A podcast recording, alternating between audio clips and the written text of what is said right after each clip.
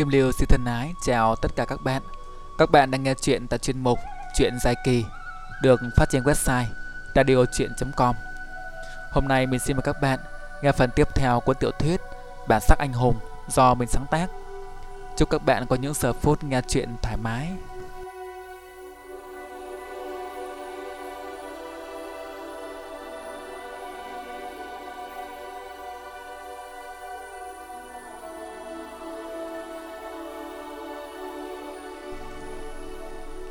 Tổng đàn Thanh Long Bang nằm chình ình trên một con đường sầm uất bậc nhất khu chợ lớn. So với những căn nhà, cửa tiệm nằm chen chúc nhau trên đường, thì cái vẻ ung dung và rộng rãi của tòa dinh thự vô cùng nổi bật và tương phản. Trước nhà có cái sân rộng xây thành một khu vườn tráng lệ, ngoài cổng lính tráng sàn hàng đứng gác. Chập tối hôm đó có một đoàn khoảng ba chiếc xe ô tô thuộc loại siêu sang đỗ xịch trước cổng tòa nhà. Trên xe có một người xuống báo danh tính với người gác cổng. Người này nghe xong chạy vội vào trong nhà báo cáo, một lúc lại chạy ra mở cổng mời khách vào nhà. Ba chiếc xe nối đuôi nhau chạy vào sân. Người trên xe bước xuống, dẫn đầu là Lưu Bạch Phong, tướng tá ung dung phong nhã, đi theo là ngũ đại sứ giả. Trước giờ ngoài những chuyện cực kỳ hệ trọng, bang chủ hiếm khi triệu tập đủ cả năm người đi theo mình. Đến tổng đàn Thanh Long Bang lần này có thể xem là một việc rất nguy hiểm, nhưng con gái của hắn đã bị người ta bắt, hắn không thể không đến. Hơn nữa những bậc đại cao thủ có thân phận chót vót như hắn và Yến Tùng quyết không bao giờ làm cái chuyện ám toán hại người. Đã đến nhà là khách, cần phải tiếp đón tử tế.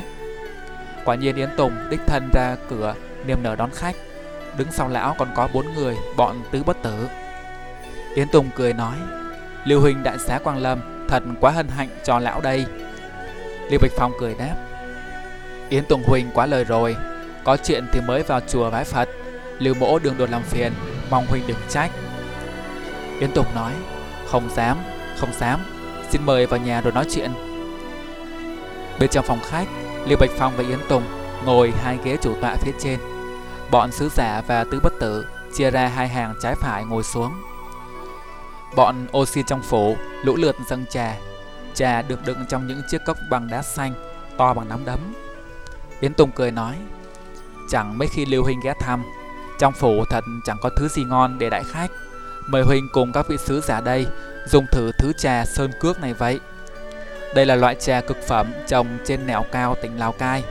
Cả một tỉnh chỉ có một quả núi duy nhất có thể trồng được thứ trà này. Một năm chỉ hái lá một lần vào mùa đông. Điểm đặc biệt là mỗi cây trà chỉ được chọn một nọn non nhất để hái. Sau vụ thu hoạch, toàn bộ lá trà già cỗi sẽ héo và rụng sạch để chuẩn bị cho đợt ra lá năm sau. Vậy cho nên cả một quả núi tính ra cũng chẳng hái được bao nhiêu. Lại thêm trà thu hoạch về rồi phải đem phơi nắng ba mươi ngày, phơi sương ba mươi ngày, cho nên lượng trà lại bị hao hụt mất một nửa. Số còn lại sẽ được sấy bằng lửa, nhưng phải là loại lửa đốt bằng cây tùng hương, cũng chỉ có ở dãy núi đó. Sau quá trình sấy lại hao hụt thêm một nửa nữa. Cuối cùng khi thành phẩm chỉ có chưa đến ba mươi cân trà, cho nên là thứ trà cực kỳ quý hiếm, có tiền cũng chẳng thể mua được. Muốn thưởng thức trọn vẹn hương vị của loại trà này thì lại phải hãm bằng nước lấy từ một cái hồ nhỏ nằm trên đỉnh núi đó. Ngoài ra, ấm đun trà và tách để uống trà phải làm bằng loại đá xanh cũng lấy từ ngọn núi đó. Vậy cho nên mới có tên gọi là trà sơn cước." Yến Tùng vốn là kẻ rất mê trà đạo, cho nên mỗi lần tiếp khách quý, lão ta đều dùng những loại trà rất đặc biệt để đãi, cũng là dịp để phô trương cái kiến thức tào nhã của mình. Liêu Bạch Phong biết tính lão như vậy nên cũng thong thả ngồi nghe, không hề tỏ ra nóng ruột. Đợi Yến Tùng nói xong, lão cũng cười nói: "Kiến thức trà đạo của Yến Tùng Huỳnh từ lâu đã nức tiếng xa gần. Biết Huỳnh là người mê trà, nên tại hạ cũng mạo muội đem đến đây một loại trà, nhờ Huỳnh bình phẩm giúp." Yến Tùng thích thú nói: "Vậy sao? Vậy lão đây đành làm trò hề trước mặt Lưu Huynh vậy. Có gì xin chỉ bảo thêm." Đồng sứ Huệ Hoa liền mang lên một cái hộp nhỏ bằng bạc, màu sắc bóng như gương. Yến Tùng mở hộp, một mùi hương thoang thoảng bay ra tỏa khắp căn phòng. Bỗng Bạo Vũ ngồi bên dưới đứng bật dậy nói: "Bang chủ, cẩn thận có độc." Yến Tùng quát: "To gan, ta và Lưu bang chủ đang đàm luận, tới lượt các ngươi lên tiếng sao?" Bảo Vũ cúi đầu tạ lễ rồi lui về chỗ ngồi. Yến Tùng gật gù nói: Quả là báu vật, nếu lão không nhầm thì đây chính là trà hải băng trồng ngoài đảo Bạch Mã. Liêu Bạch Phong đưa ngón tay cái lên tỏ ý khen ngợi nói: Quả nhiên là cao thủ, chỉ nghe mùi đã biết, Liêu Mỗ bái phục. Yến Tùng cười hì hì, đứng dậy thong thả giải thích: Cái tên hải băng này bắt nguồn từ cách trồng loại trà này. Có thể nói đây là loại trà vô cùng đặc biệt, độc nhất vô nhị. Chúng ta biết rằng hầu hết mọi loại trà quý đều được trồng trên những vùng đồi cao núi thẳm. Đất đai càng cằn cỗi, khí hậu càng khắc nghiệt thì càng cho ra loại trà ngon. Chỉ riêng trà hải băng này là được trồng dưới đáy biển, quả là một tuyệt phẩm.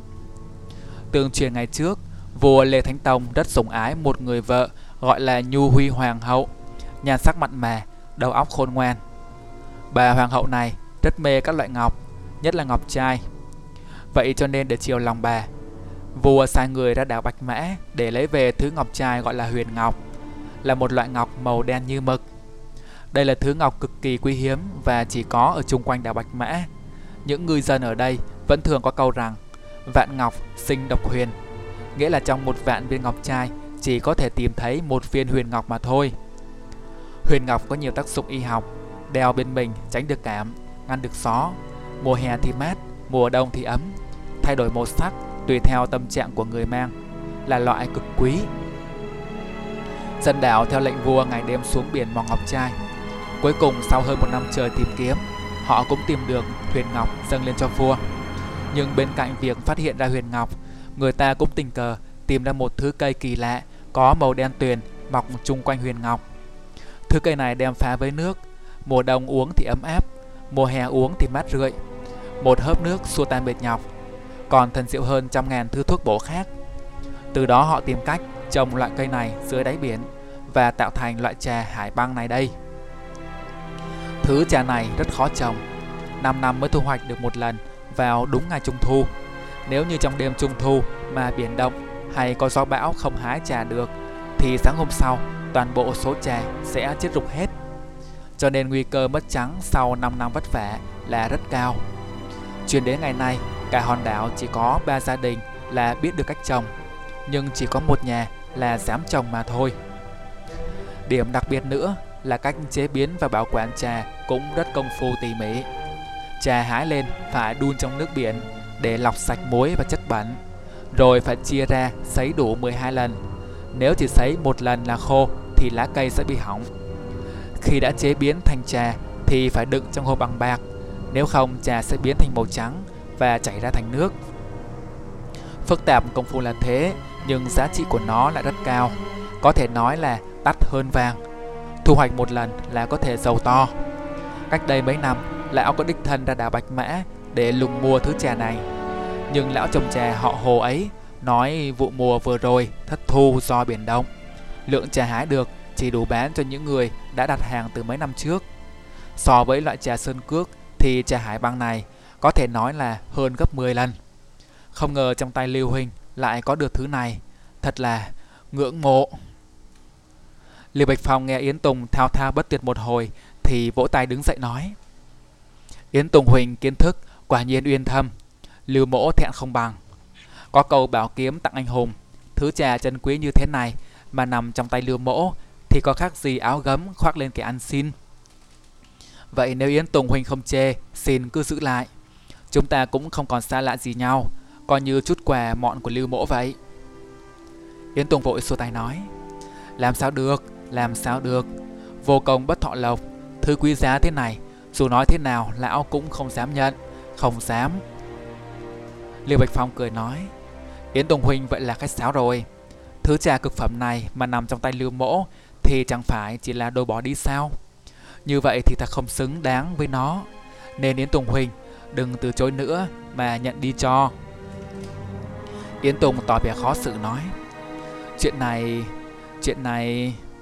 Liêu Bạch Phong bồi thêm: Huỳnh còn từ chối thì là không nể mặt ta rồi. Cuối cùng Yến Tùng cũng đành miễn cưỡng nói: Liêu Huynh đã nói vậy thì lão cung kính không bằng tuân mệnh, đợi có dịp nhất định sẽ phục đáp lại Huỳnh. Liêu Bạch Phong cười lớn nói: Phải thế chứ. Rồi cả hai lão cùng cười sảng khoái, ra chiều vô cùng thân thiết. Sau cùng Lưu Bạch Phong cũng đi vào vấn đề chính. Lưu Mỗ có một đứa con gái tên là Hoa Mai, được cưng chiều từ nhỏ nên tính tình rất ngang bướng. Ta hay tin hôm nay nó đã đắc tội với quý bang nên đã được Yến Tùng bang chủ mang về đây dạy bảo. Vậy Lưu Mỗ ở đây thay con gái tạ tội với Yến Tùng huynh. Mong huynh đừng để bụng trách cứ tiểu nữ, xin để Lưu Mỗ mang nó về dạy dỗ thêm. Yến Tùng nghe thế thì xua tay cười nói: Lưu huynh nặng lời rồi, ái nữ nhan sắc hơn người, lại thông minh tài giỏi, làm sao mà đắc tội gì với tệ bang được chứ. Chỉ là lão thấy quý con bé nên có mời về phủ chơi, nó cũng đã đồng ý.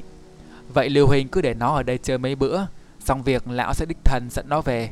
Hoa Mai đã đến đây thì là thượng khách của tệ bang, quyết không dám có nửa điều vô lễ, xin Lưu huynh cứ yên tâm.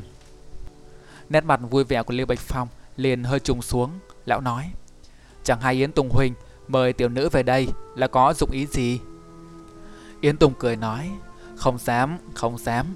Lão sao mà dám có dụng ý gì chứ? Chỉ là gần đây dưới Long An, người ta đang muốn xây mấy tòa chung cư. Nếu mà lão biết trước Lưu huynh cũng có hứng thú với mấy cái dự án này thì quyết không bao giờ dám độc tay vào. Nhưng bọn thuộc hạ nó lại chót tham gia đấu thầu mất rồi. Dẫu sao cũng chỉ là mấy cái tòa chung cư nho nhỏ, công ty của Lưu huynh lớn như vậy chắc không có thèm đếm xỉa đến. Vậy thì để cho chúng tôi làm vậy, huynh thấy có được không? Lưu Bạch Phong nói: Ra là như vậy. Chuyện nhỏ như thế thì Yến Tùng huynh chỉ cần sai người nói với Lưu Mỗ là được. Lưu Mỗ dù con muốn mấy cũng không dám trái lời, cần chi phải mang con gái Lưu Mỗ về đây. Yến Tùng cười nói: Sao Lưu huynh lại nói vậy? Con gái huynh là lão mời ở lại trong phố chơi, còn chuyện làm ăn không có liên quan gì. Vẻ hòa hoãn của Lưu Bạch Phong lúc này đã mất gần hết. Nói vậy là Yến Tùng huynh nhất định không chịu thả con gái Lưu Mỗ ra có đúng không? Lão trung sư giã quỳ phía dưới thấy chủ nhân đã đổi thái độ liền đứng bật dậy quát lớn: Thừa cơ bắt cóc con gái người khác, đó là hành động của những người quân tử sao? Bang chủ bọn ta đã dùng lời hay ý đẹp khuyên các người mau thả, các người không nghe, rõ ràng là có ý định chống đối với Liên Hoa Bang. Rốt cuộc có còn coi bọn ta ra cái gì không? Bảo Vũ lập tức đứng lên nói: Cái gì mà thừa cơ bắt người? Yến Tùng bang chủ đã nói rõ là mời, các người đừng tưởng đã là khách thì muốn nói gì thì nói. Liên Hoa Bang thì có cái gì to tát chứ? Hôm qua Bảo Vũ bị lão trung sứ dùng quỷ kế đánh trúng hai chiều khiến gã bị thương nặng, gã vẫn còn rất ấm ức chuyện này. Tây sứ Lan Hoa liền đứng dậy nói: Người này tuổi trung niên, thân hình nhỏ thó, mặt nhọn mũi cao, các người không thả thì đừng có trách. Thần Lôi nói: Trách cái gì đây? Nếu muốn tỷ đấu thì bọn ta sẵn sàng hầu. Hắn nói xong thì cả bốn anh em Tứ Bất Tử đứng cả dậy. Phía bên này đương nhiên bộ ngũ sứ giả cũng đã sẵn sàng. Yến Tùng để hai bên kênh nhau một lúc rồi mới nói: Không được vô lễ, hôm nay họ là khách. Lưu Bạch Phong cũng nói: Các người mau ngồi xuống. Đến lúc đó hai bên mới miễn cưỡng trở về ghế ngồi. Liêu Bạch Phong nói: Chuyện tranh giành trên giang hồ cũng như thương trường, từ trước đến giờ chúng ta đều rất song phẳng với nhau. Lưu Mỗ có nằm mơ cũng không nghĩ rằng Yến Tùng huynh lại dùng đến hạ sách này. Chuyện này nếu truyền ra ngoài thì khó trách người khác cười chê. Yến Tùng nói: Lão đây làm việc trước giờ đều quang minh chính đại, vốn không quan tâm đến miệng lưỡi thiên hạ, Lưu huynh quá lo rồi. Liêu Bạch Phong nét mặt hơi biến sắc nói: Nếu Yến Tùng huynh nhất quyết giữ con gái Lưu Mỗ lại thì Lưu Mỗ cũng chẳng cần nài nỉ làm gì nữa. Nhưng xin nói trước, huynh đụng tới một sợi tóc của tiểu nữ thì hậu quả chắc huynh rõ hơn cả.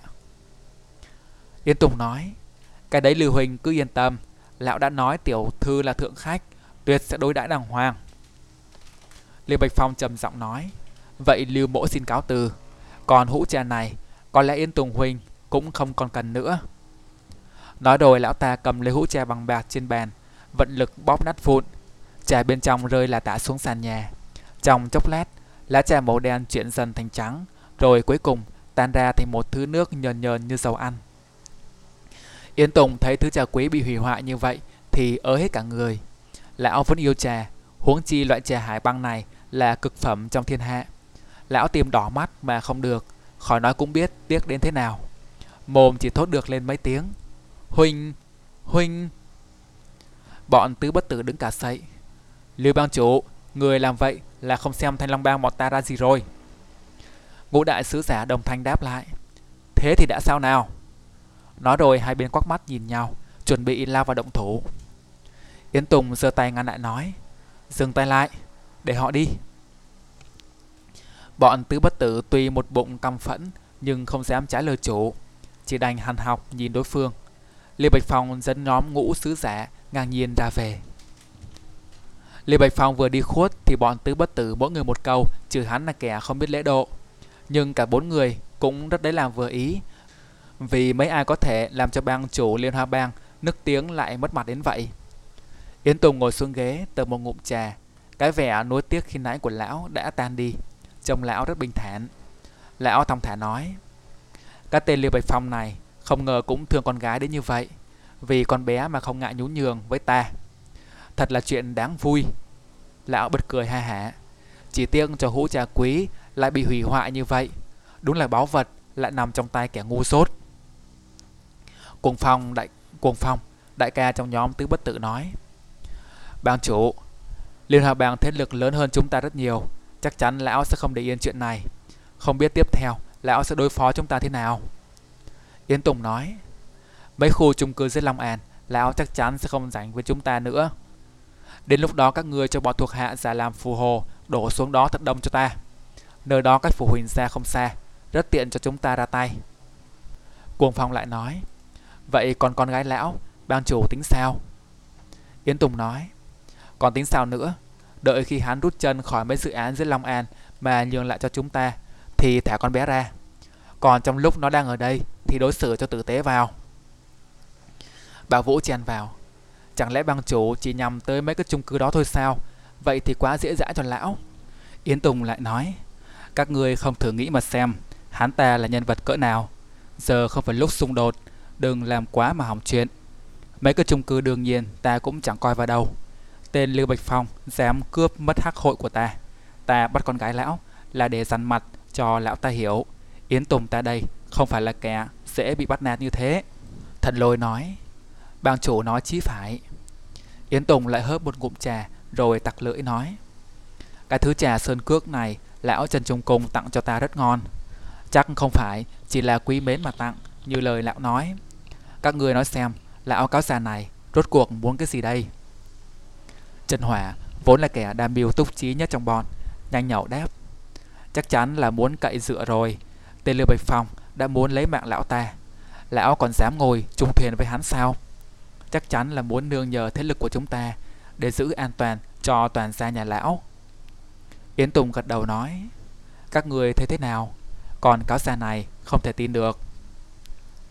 Trần Họa nói, đương nhiên chúng ta không tin lão, nhưng lão quyền cao chức trọng, lại nắm không ít bí mật của Liên Hoa Bang. Riêng về điểm này thì lão đúng là rất hữu dụng. Yến Tùng nói, các người đừng thấy lão nhát gan và xem thường, lão già này là kẻ khôn ngoan. Ta nghĩ lão đang muốn chơi trò hai mặt, vừa tiếp tục theo Lưu Bạch Phong, vừa ngấm ngầm kiếm chỗ dựa khác, để ta xem có thể dùng lão ta vào được việc gì. Còn bây giờ ta sẽ đến thăm con gái Lưu Bạch Phong một cái, xem con bé nó thế nào.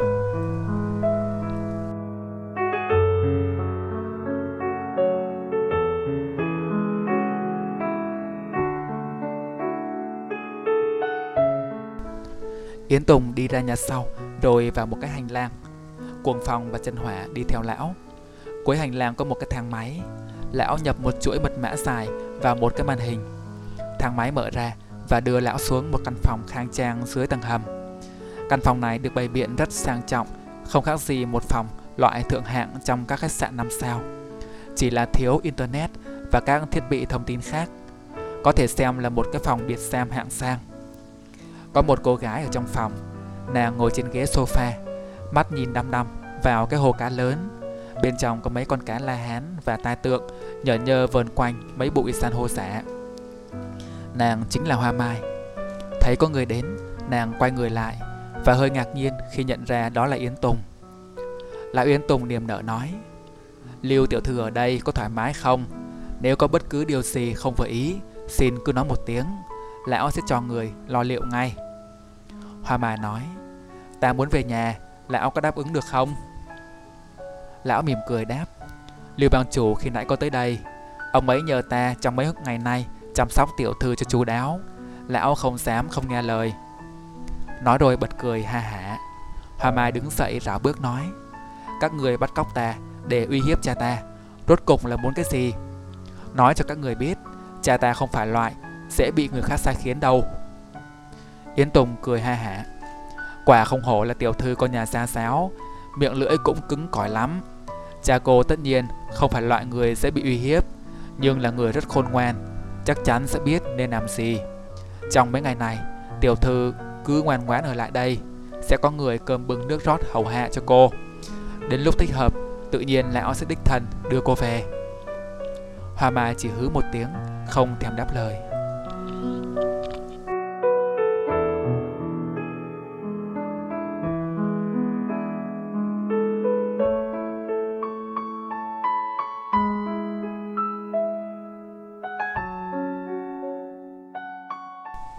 Đã ba ngày trôi qua kể từ hôm Hoa Mai bị bắt mà vẫn chưa có tin tức gì. Cái vụ hàng trăm tên giang hồ thanh toán lẫn nhau trong hẻm mấy hôm nay trở thành đề tài chính trên tất cả các tờ báo. Báo mạng cũng như báo giấy, báo chính thống cũng như những trang lá cải. Tất cả đều đang nhan nhản thông tin đó với những cái tít hết sức giật gân và đúng mốt như: Kinh hãi giang hồ đại náo khu hẻm nhỏ, Rùng mình giang hồ chém nhau giữa ban ngày, Sự thật đằng sau vụ băng đảng thanh toán đẫm máu giữa Sài Gòn. Hay có một số cái tin mang tính chất nhận xét như: Công lý ở đâu? Liệu có còn vương pháp? Nói chung, thông tin được lan truyền hết sức phong phú và đa dạng theo những cách mà người trong cuộc không sao tưởng tượng ra được. Tất nhiên, cánh phóng viên mặc sức thêm móng dặm muối vẽ ra những cảnh chém giết thanh toán hệt như trong phim. Không chỉ trên báo, sự việc động trời đó cũng trở thành đề tài nhan nhản trên các trang mạng xã hội. Thiên hạ được một phen đua nhau bàn ra tán vào, kẻ thì trầm trồ, người thì thích thú, kẻ thì tặc lưỡi. Nói chung không khí rất sôi động. Võ Tài không để tâm tới mấy chuyện đó, lòng nó như có lửa đốt, đứng ngồi không yên, không tập trung vào được việc gì khác, chỉ nghĩ tới an nguy của Hoa Mai. Nhiều lúc nó cũng giật mình, không hiểu tại sao lại lo lắng cho nàng đến như vậy. Rốt cuộc là vì cái gì? Chiều hôm đó nó tan học, đang rảo bước trên sân trường thì thấy thằng thầy bói Hùng Hồ vẫn với cái dáng vẻ gầy gò quen thuộc, tay bưng cuốn bí kiếp dày như cục gạch, ngồi tại một cái ghế đá ở sân trường cắm đầu đọc. Võ Tài tiến lại gần, ngồi bên nói: Tan học mà chưa về à? Hùng Hồ đáp: Chiều tao học thêm nên ở lại đây luôn, học tiếng Anh đấy. Mày có đi học không? Bây giờ năm nhất còn đang rảnh rỗi, nếu không học là không kịp đâu. Võ Tài lơ đãng nói: Mày bảo sau này về kế nghiệp bà ngoại, còn học cho lắm và làm cái gì? Hùng Hồ rời mắt khỏi cuốn sách, nhìn Võ Tài nói: Ơ cái thằng này, hôm nay mày làm sao thế? Trông như mất hồn vậy. Người yêu gặp chuyện à? Câu nói nửa đùa nửa thật của thằng Hùng khiến Võ Tài chột dạ. Chẳng lẽ trông nó giống như bị mất người yêu lắm sao? Còn đang bối rối không biết đáp thế nào thì thằng Hùng lại tiếp: Mày không cần phải nói sao, trong thần sắc của mày là tao biết liên quan đến chuyện tình cảm rồi. Tao thấy bây giờ mày đang có hai vấn đề nan giải. Thứ nhất là nội tâm giằng xé kịch liệt, chắc hẳn đang có tình cảm với một đứa con gái mà mày không nên có. Thứ hai là mày đang rất lo lắng, cũng lại về cô gái đó. Nhưng lo lắng chuyện gì tao không biết. Sách bói chỉ dạy người ta nhận ra tâm tư của ai đó, chứ không dạy cách nhìn ra nguyên nhân của tâm tư ấy. Võ Tài biết thằng Hùng cũng có thể xem là một kỳ nhân, rất tài giỏi chuyện xem tướng số, nên cũng không ngạc nhiên lắm, chỉ nói: Lo lắng mà cũng không giải quyết được cái gì hết, mày thấy tao nên làm thế nào? Hùng Hồ tiện tay lật một trang sách, chỉ vào một đoạn chữ Hán chi chít nói: Đời người có ba vấn đề lớn không giải quyết được, đó là sinh, tử và tình. Sinh tức là không thể biết ta từ đâu đến, ta chỉ có thể chấp nhận sự tồn tại của ta trên đời. Tử tức là ta không thể tránh được cái chết, nên ta chỉ có thể chấp nhận nó. Tình tức là ta không thể điều khiển được trái tim, nên cũng chỉ có thể chấp nhận nó. Mày đã vướng vào chữ tình thì đừng cố mà thoát ra, chỉ có thể chấp nhận hoặc không chấp nhận mà thôi. Võ Tài ngẫm nghĩ, sách này có lắm cái viết cũng hay thật, nhưng cũng chỉ là viết vậy thôi, đâu giúp được gì. Hùng Hồ nói: Mày nghĩ vậy không có sai, sách chỉ viết được thế thôi, không thể đưa ra cách giải quyết, vì đã gọi là bất khả giải tam sự mà lại. Chuyện sinh tử và tình duyên là thiên định, chẳng có khoa bói toán tướng số gì có thể can thiệp vào được. Còn nếu ông thầy bà cô nào mà nói có thể giải quyết được thì là bọn ba hoa lừa gạt mà thôi. Võ Tài lại buông ra một tiếng thở dài, xách cặp ra về. Tối đó nó lại ngồi xếp bằng luyện tiếp chữ đoài trong âm dương trượng pháp. Hơn mười ngày nay nó đã dụng công tập luyện, vốn chỉ còn một chút nữa là sẽ hoàn tất. Nhưng mấy đêm nay tinh thần nó bất định, không thể nào nhập vào cảnh giới thiền được. Đầu óc nó quay cuồng choáng váng, những hình ảnh hỗn loạn hiện ra tua tủa trong suy nghĩ. Chủ yếu là những hình ảnh của Hoa Mai, đối lập với những hình ảnh về Trang Nhi và Huỳnh Gia. Như chúng ta đã biết, việc luyện trường chữ đoài chia thành ba giai đoạn: tĩnh tâm, chữ khí và tán khí. Võ Tài vốn đã vượt qua giai đoạn thứ nhất, đưa tâm vào cảnh giới thiền, và bước sang giai đoạn thứ hai, dẫn khí tích tụ lại. Dẫn khí tích tụ được trong lúc luyện chương chữ khôn đổ vào trong tâm, như dẫn nước lấp đầy lòng hồ vậy. Thế nhưng bây giờ tâm nó bất an, tinh thần không thể tập trung, khiến cho lòng hồ ấy chao đảo, chân khí tán loạn, túa ra các kinh mạch trong cơ thể. Điều này vô cùng nguy hiểm. Đừng nói công sức tĩnh tâm trước giờ mất hết, mà nếu cứ tiếp tục như vậy, chân khí sẽ công phá nội tạng, nhẹ thì trọng thương, nặng thì vong mạng. Việc luyện võ, nhất là những môn võ đỉnh cao như âm dương trượng pháp, không phải là chuyện đùa. Thích luyện thì luyện, không thích thì bỏ.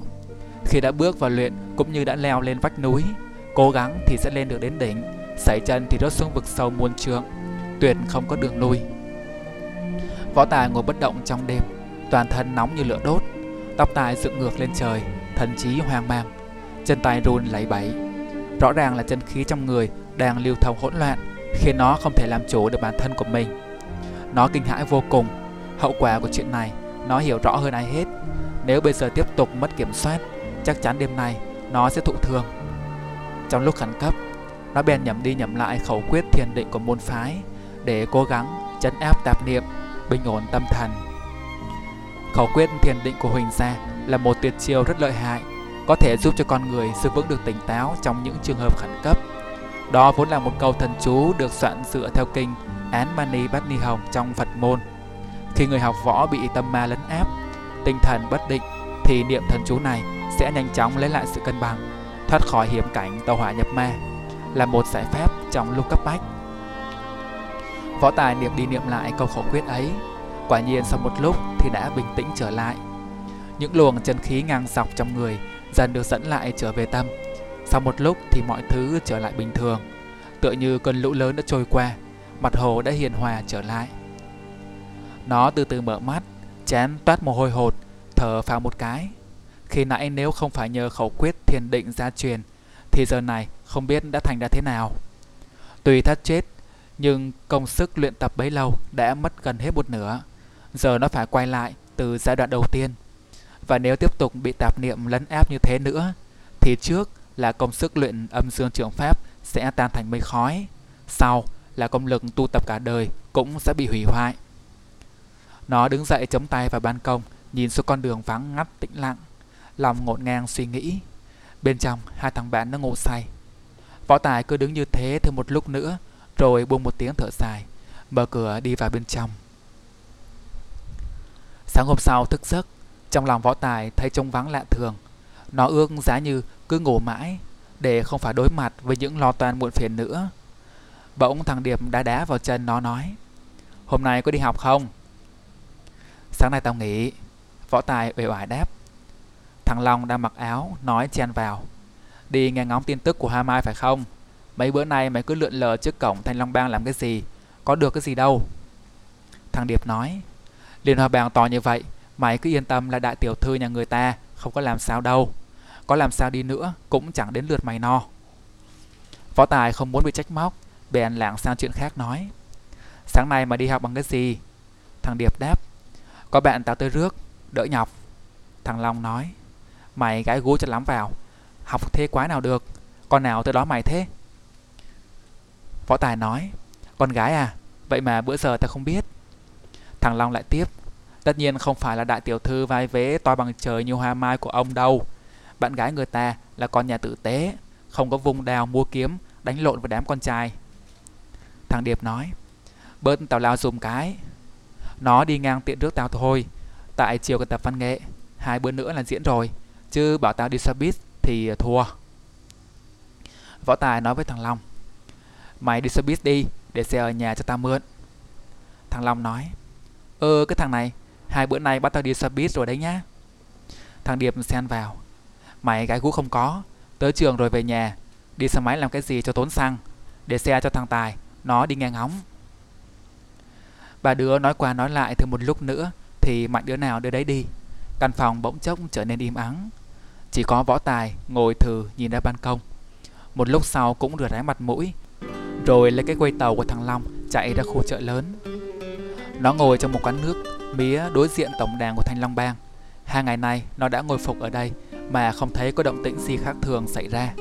Không thấy người của Liên Hoa Bang tới kiếm chuyện, cũng chẳng thấy có ai khả nghi từ trong đi ra. Khả nghi ở đây tức là những nhân vật cỡ lớn như Đồ Nhân hoặc bộ Tứ Bất Tử. Tất cả những gì nó thấy chỉ là tòa dinh thự đồ sộ lộng lẫy, im ắng đứng giữa phố xá nhộn nhịp. Trước cửa trong sân, lính canh, kẻ thì nghiêm trang đứng gác, kẻ thì chăm chú đi tuần chung quanh. Nó tin chắc Hoa Mai đang bị giữ bên trong tòa nhà này. Nó ngồi đợi ở đây là mong nàng có thể sẽ bị đưa đi nơi khác. Lúc đó nó sẽ bám theo, tìm cách cứu nàng cho bằng được. Tất cả suy nghĩ cũng chỉ đơn giản có vậy. Và tất nhiên nó biết đó là những suy nghĩ điên rồ và trẻ con. Nhưng ít ra nó cũng phải làm gì đó, không thể cứ ngồi không trong khi nàng đang bị bắt được. Võ Tài thắc mắc tại sao phía Liên Hoa Bang không hề có động tĩnh gì. Hoa Mai là con gái độc nhất của Hồng Hoa Bang chủ Lưu Bạch Phong. Theo lý mà nói, lão đã phải phát khùng lên mà kéo quân tới đây đòi người chứ. Đằng này mọi sự vẫn như bình thường. Chẳng lẽ Hoa Mai đã được cứu rồi? Chắc không phải. Nếu nàng đã thoát thì chắc chắn sẽ báo cho nó biết. Ngồi không, không có chuyện gì làm, đầu óc nó cứ nghĩ vẩn vơ những thứ đại loại như thế. Ngồi đợi chán chê đến gần giữa trưa, uống đã cạn ba ly nước mía khổng lồ mà thủy chung vẫn không thấy có gì khác thường. Đang định lên xe ra về thì bỗng phía bên tòa dinh thự có biến cố xảy ra. Võ Tài vội kêu thêm một ly nước mía nữa, ngồi quan sát tình hình. Không hiểu bên tổng đàn Thanh Long Bang xảy ra chuyện gì mà chỉ trong phút chốc, gần một trăm tên mặc áo vest đã tụ tập kín trước sân. Võ Tài biết chỉ những tên thuộc hạ thuộc vào hàng chuyên nghiệp mới mặc đồng phục vest đen lịch sự như thế. Còn đám lâu la như bọn người trong lô hội thì trông cũng không khác gì giang hồ du côn bình thường. Qua một lúc nữa thì đám người đó cưỡi mô tô chạy túa ra đường, cứ hai tên một xe, lũ lượt kéo đi như đi meeting diễu hành. Chiếc xe cuối cùng chính là tên Đồ Nhân. Nét mặt hắn lạnh lùng không chút biểu cảm. Thoáng một cái, đoàn xe đã tỏa ra khắp các con đường, hòa vào dòng người qua lại tấp nập, không rõ là đi đâu. Võ Tài mang theo nỗi khó hiểu trong lòng mà bỏ về.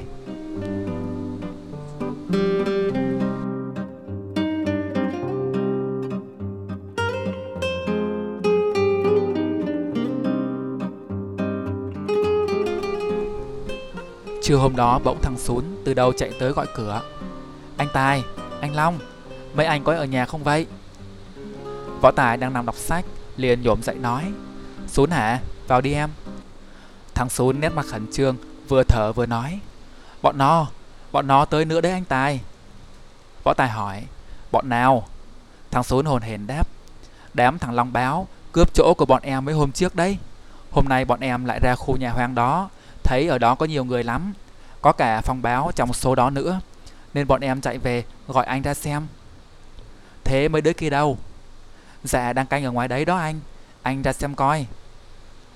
Võ Tài cũng không có chuyện gì để làm, định sẽ ra xem tên phong báo kia là ai, rồi tiện thể hỏi nó cái tội tát phanh mặt thằng Cuội. Nó đánh xe chở thằng Sún đến chỗ căn nhà hoang. Quả đúng căn nhà này nằm ở vị trí rất kín đáo, nếu không cố tình tìm kiếm thì cũng ít khi để ý tới. Căn nhà nằm khuất trong những tán cây rậm rạp, ngói đổ tường vỡ, màu tường đã gần như hòa vào màu đất và màu cây cối, trông vừa cổ quái mà cũng vừa u ám. Đoạn đường quanh đây hoang vắng, thưa nhà. Trước căn nhà có một hàng cây điệp rất rậm rạp, có lẽ là do lâu ngày không có người tỉa tót, vô tình tạo thành một bức tường che khuất sự hiện diện của căn nhà bên trong. Nằm phía bên kia đường là bãi cỏ rộng chưa có người sinh sống. Võ Tài chạy xe đến không dừng lại mà lướt ngang qua căn nhà, hướng mắt vào bên trong quan sát. Bên trong sân có bốn năm người gì đó đang đi qua đi lại. Bọn chúng đội mũ lưỡi chai cúp xuống che đi nửa khuôn mặt. Thằng Sún thì thầm: cái thằng đội nón đen đó là Phong Báo, mấy người khác thì em không có biết. Võ Tài chạy xa hẳn căn nhà rồi mới dừng xe lại hỏi: mấy đứa đó tập trung bên trong làm gì? Thằng Sún gãi đầu: em đâu có biết.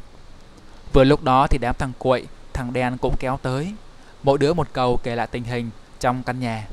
Thằng Cuội nói: bọn em rình hơn một tiếng rồi, mấy thằng đó chỉ đi loanh quanh bên trong mà không có làm gì cả. Giống như là... như là... giống như canh, canh gác phải không? Võ Tài kết luận thay nó. Thằng Cuội gật đầu mấy cái liền nói: vâng đúng rồi, giống như là canh gác ấy. Thằng Tý xen vào: hay mình xông vào đi anh? Võ Tài nói: không được, mình không biết bọn nó là ai, tự nhiên xông vào kiếm chuyện thì rắc rối lắm. Thằng Sún giải thích: nhưng bọn nó đánh bọn em trước mà, căn nhà đó cũng đâu phải của bọn nó đâu. Thằng Cuội nói: bọn nó canh gác như vậy chắc bên trong giấu đồ đấy anh. Võ Tài cảm thấy khó hiểu, không biết bọn người kia là ai. Chúng có thể là người của Thanh Long Bang hoặc Liên Hoa Bang không? Nhưng chúng chiếm căn nhà hoang đấy làm cái gì? Tính hiếu kỳ lại nổi lên. Nó nói: mấy đứa chia nhau ở lại đây canh bọn nó, đến tối anh rủ thêm anh Long với anh Điệp nữa tới xem tình hình rồi mình xông vào. Bọn con nít thấy có chuyện làm, đứa nào cũng nhao nhao đồng ý. Võ Tài liền phân công cho tụi nó, cứ hai đứa một chia nhau ở lại xem chừng, số còn lại thì đi làm. Rồi nó chạy xe về nhà. Trên đường về ngang qua một ngã tư lớn, từ xa xa Võ Tài nghe thấy tiếng ồn ào truyền lại. Nhưng vì người đi đường đông quá nên không rõ phía trước xảy ra chuyện gì. Càng đến gần, tiếng huyên náo càng lớn. Đám đông ai nấy vẻ mặt kinh, kinh sợ, đều quay đầu xe lại mà đi. Võ Tài thầm nghĩ có chuyện không hay, liền chạy vội lên. Phía trước, ngay giao lộ bốn con đường lớn, một toán giang hồ ước chừng cả trăm tên, tay mang binh khí, đang đâm chém nhau loạn xạ giữa phố phường. Tiếng chửi bới om sòm chính là tiếng của bọn chúng, cộng với tiếng kêu la thất thanh của những người dân chung quanh. Xe lớn xe nhỏ đều dừng rúm rụm lại với nhau, không ai dám chạy qua cái vòng xoáy ấy. Máu tươi đã tưới đẫm con đường, giữa trời nắng chang chang bốc lên mùi tanh tưởi. Võ Tài nheo mắt nhìn, nhận ra trong số đó có mấy người của lô hội. Vậy có lẽ đối thủ của chúng là người bên phía Bạch Mai Đường của Liên Hoa Bang rồi. Không hiểu vì lý do gì mà hai bên lại xảy ra hỗn chiến như vậy. Quy củ của hai bang hội này rất nghiêm, tuyệt đối không cho phép thủ hạ của mình bừa bãi đâm chém nhau loạn xạ ngoài đường như là du côn giang hồ. Một phần để tránh phiền toái với chính quyền, một phần là vì tự trọng địa vị bang hội của mình. Hai bang hội này có móc nối với hầu hết các quan chức địa phương, nên công việc bảo kê thu tiền làm ăn của bọn chúng rất suôn sẻ, trước giờ ít gặp trở ngại. Nhưng đổi lại, chúng phải cố gắng không gây ra những vụ đâm chém lùm xùm, làm khó cho cơ quan chức năng, làm dư luận tức giận. Nếu có cần dùng đến vũ khí thì cũng phải thận trọng và kín đáo một chút, tránh để bàn dân thiên hạ biết mà to chuyện. Vậy nên nếu không phải có xung đột rất lớn thì tuyệt đối hai bên không bao giờ ngang nhiên thanh toán nhau giữa đường giữa xá thế này. Võ Tài nheo mắt lắc đầu. Đám giang hồ càng đánh càng hăng, đã có mấy chục tên nằm la liệt trên đường, không rõ sống chết. Bỗng có mấy tên trúng thương chạy bổ vào trong đám đông đang co cụm vòng ngoài. Lập tức một toán khác vùng đào thét lên, rượt theo truy sát. Những người đi đường kinh hoàng, nhất là gần đó có mấy cô sinh viên, đường đông quá nên không biết né vào đâu mà tránh cái họa trên trời rơi xuống này. Võ Tài giật mình kinh hãi. Một khi bọn chúng lẩn vào đám đông mà đuổi đánh thì những người vô sự bên ngoài chắc chắn sẽ bị vạ lây. Nó liền quăng vội chiếc xe, nhún chân ba cái đã cản trước mặt bọn chúng. Mấy tên này đang lúc hăng máu, thấy có người ngang nhiên cản đường liền lập tức vùng đao chém tới. Võ Tài vận kinh lực ra tay, đồng loạt tung ra ba chưởng liên hoàn. Ba tên trúng chưởng bật ngược ra sau, những tên còn lại bị chưởng phong quạt vào mặt cũng buộc phải thối lui. Sáu tên vừa tức giận vừa sợ hãi lại vùng đao đồng loạt nhảy vào. Võ Tài sợ nếu để bọn chúng tiến lại quá gần sẽ gây hại đến những người vô tội nên chủ động xông lên. Tay trái nó quét ra một chưởng, chân phải lại vung lên một cước, tay phải đánh ra một quyền. Nó quyết tâm đánh dẹp bọn này về phía sau, nên liên hoàn chưởng cước quyền đó vận lực rất mạnh. Sáu tên kia võ công thấp kém, bị quyền phong chưởng lực ép cho ngạt thở, phải lui hẳn về sau. Võ Tài đảo mắt quan sát cục diện, thấy người bên phía lô hội càng đánh càng yếu thế, số người tử thương càng lúc càng nhiều. Giữa lúc đó, bỗng nghe tiếng còi hụ ầm ĩ vọng tới. Công an cảnh sát cuối cùng cũng đã vào cuộc. Đám giang hồ biết không thể tiếp tục được nữa, chi hô ầm ĩ kéo nhau bỏ chạy tán loạn. Dân chúng hoảng sợ cũng la ó ầm ĩ. Bọn chúng bỏ chạy tới đâu, tiếng la hoảng kéo ra tới đó. Võ Tài biết không nên nán lại nơi này mà sinh chuyện, vội nhảy lên xe chạy đi. Nhưng đường xá quá đông đúc và hỗn loạn nên giao thông ứ động, không tài nào nhích lên được. Lực lượng an ninh vừa xuất hiện, trật tự liền được lập lại. Các tử thi không rõ sống chết dưới đất nhanh chóng được gom lên một chiếc xe thùng màu tràm đặc trưng của bộ đội rồi chở đi. Công an giao thông điều phối các làn xe, nhanh chóng giải tỏa ách tắc. Lực lượng công an hình sự túa ra gom các tang chứng và vật chứng lại, rồi lấy sơn trắng vẽ vẽ xịt xịt trên mặt đường. Các lực lượng này phối hợp với nhau rất nhịp nhàng và bài bản, nên chẳng bao lâu mọi thứ đã trở lại bình thường. Võ Tài về tới nhà thì đã gần ba giờ chiều. Thấy thằng Long đã ở đó, nó liền đem chuyện trong căn nhà hoang với lại chuyện giang hồ chém nhau ngoài phố thuật lại cho thằng Long nghe. Nghe xong, cả hai đứa nhất trí tối nay sẽ cùng tới căn nhà đó xem rốt cuộc là có chuyện gì bên trong. Lại bàn ra tán vào chuyện lô hội xung đột với Bạch Mai Đường. Thằng Long nói, chắc bọn nó vẫn còn tức nhau cái chuyện hắc hội nên mới đánh nhau to vậy. Võ Tài nói, chắc không phải thế đâu, chuyện mất hắc hội đã xảy ra từ lâu, nếu đánh thì cũng chẳng đợi tới bây giờ. Với lại đánh nhau to như vậy chắc chắn là có chuẩn bị từ trước, chứ không phải chỉ là mấy thằng lẻ tẻ ghen ăn tức ở mà thanh toán lẫn nhau. Thằng Long nói, vậy thì là tại Hoa Mai rồi, Thanh Long Bang dám cả gan bắt cóc con gái ruột của Lưu Bạch Phong, nên đám thuộc hạ mới đánh nhau tơi bời như thế. Võ Tài ngẫm nghĩ rồi đáp, cũng có thể lắm, mà cũng có thể không phải. Nếu Hoa Mai đang nằm trong tay Thanh Long Bang, Lưu Bạch Phong sao dám để thuộc hạ của mình làm càn như vậy? Chẳng phải Chẳng phải sẽ rất nguy hiểm cho nàng sao? Hoa Mai bị bắt đến nay đã bốn ngày rồi mà vẫn chưa thấy động tĩnh gì. Hai thằng nói qua nói lại một hồi, cũng không hiểu nguyên nhân trận đại chiến vừa rồi. Cuối cùng thằng Long bực mình nói, giang hồ chém nhau thì có cả trăm ngàn nguyên nhân, biết bố đường nào nó mà lần. Thôi dẹp đi. Võ Tài nói sang chuyện khác, thằng Điệp lát nó về có rủ không?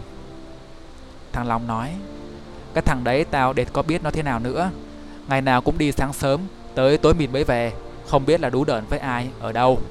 Vậy mà lúc mới xuống thành phố còn hạ quyết tâm học hành, thua chắc tao phải chửi nó quá. Võ Tài nói, tao cũng thấy vậy, mấy lần định nói nó mà ngại, cũng chẳng biết là nó đang nghĩ cái gì, mày gọi nó thử coi. Tao gọi nó mấy lần rồi, lần nào nó cũng nhắn tin là đang bận, nó không quan tâm gì tới tao với mày nữa, thôi kệ cái thằng đấy.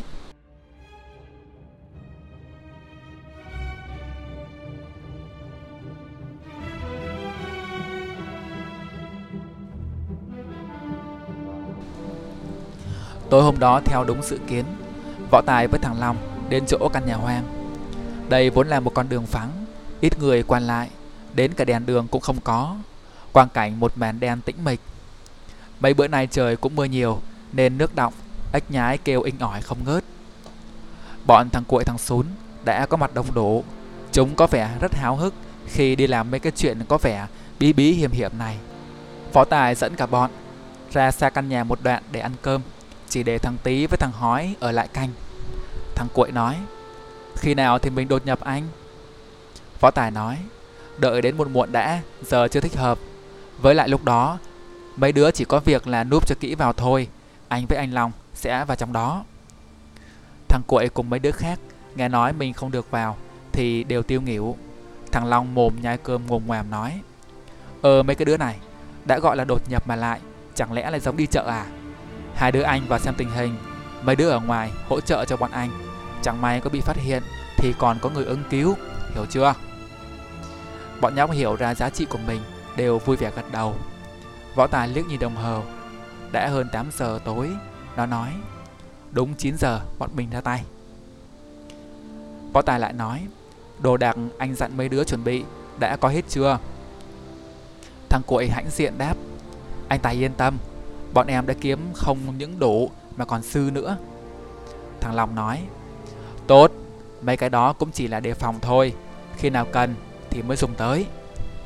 Đám nhóc bưng miệng cười hi hi, ra vẻ rất khoái chí. Bỗng thằng Tý đảm nhận canh gác chạy lại nói, có người vào trong nhà mấy anh ơi. Võ Tài đứng bật dậy nói, không đợi nữa, tới đó xem sao thôi. Mấy đứa men theo lùm cỏ mà đến trước nhà, không được để ai phát hiện. Nói xong rồi thì nó cùng với thằng Long phi thân lên mấy cây điệp rậm lá ven đường, rồi chuyền cành lủi trong những tán cây mà tiến vào trong sân ngôi nhà. Bên dưới sân ánh điện lờ mờ, năm tên canh gác chỉ thắp đúng một cây đèn nhỏ để soi sáng xung quanh bọn chúng, dường như chúng không muốn để ai nhìn thấy.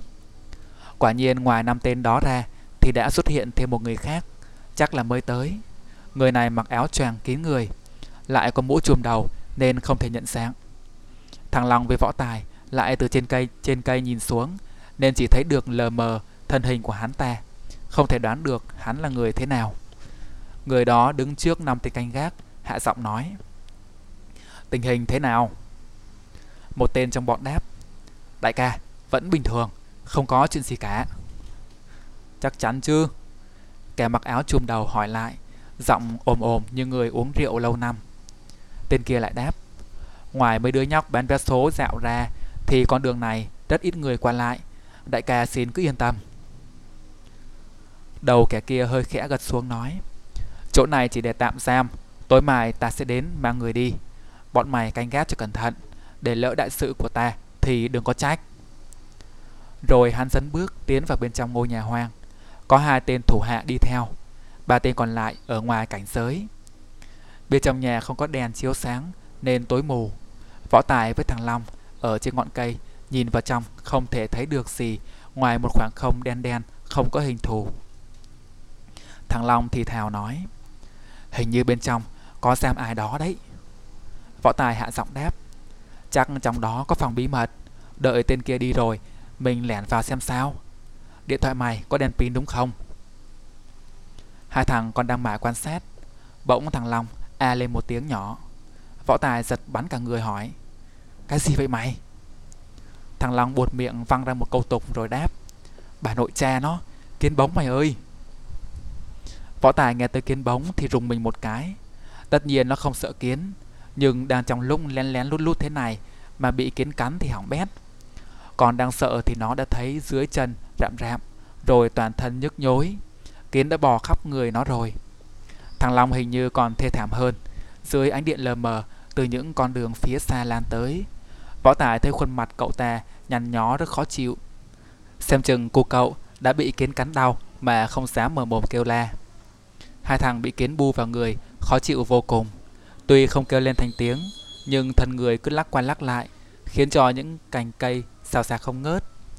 Ba tên lính canh ở dưới ban đầu có lẽ nghĩ xò xó nên cây lá mới xào xạc như vậy, nhưng càng lúc những tán cây càng lay động mạnh, nên chúng không thể không để ý. Ba cặp mắt soi thẳng về phía Võ Tài và thằng Long. Một tên rút đèn pin ra chuẩn bị khám phá xem có thứ gì trên cây. Thằng Long thấy tình hình nguy cấp liền nói, để tao đối phó với bọn nó, mày xông vào nhà xem coi có cái gì. Nói rồi từ trên cây nhảy thẳng xuống dưới. Ba tên lính cảnh kinh hãi xen lẫn ngạc nhiên, đồng loạt rút binh khí bắt người. Một tên hô lên, có kẻ đột nhập.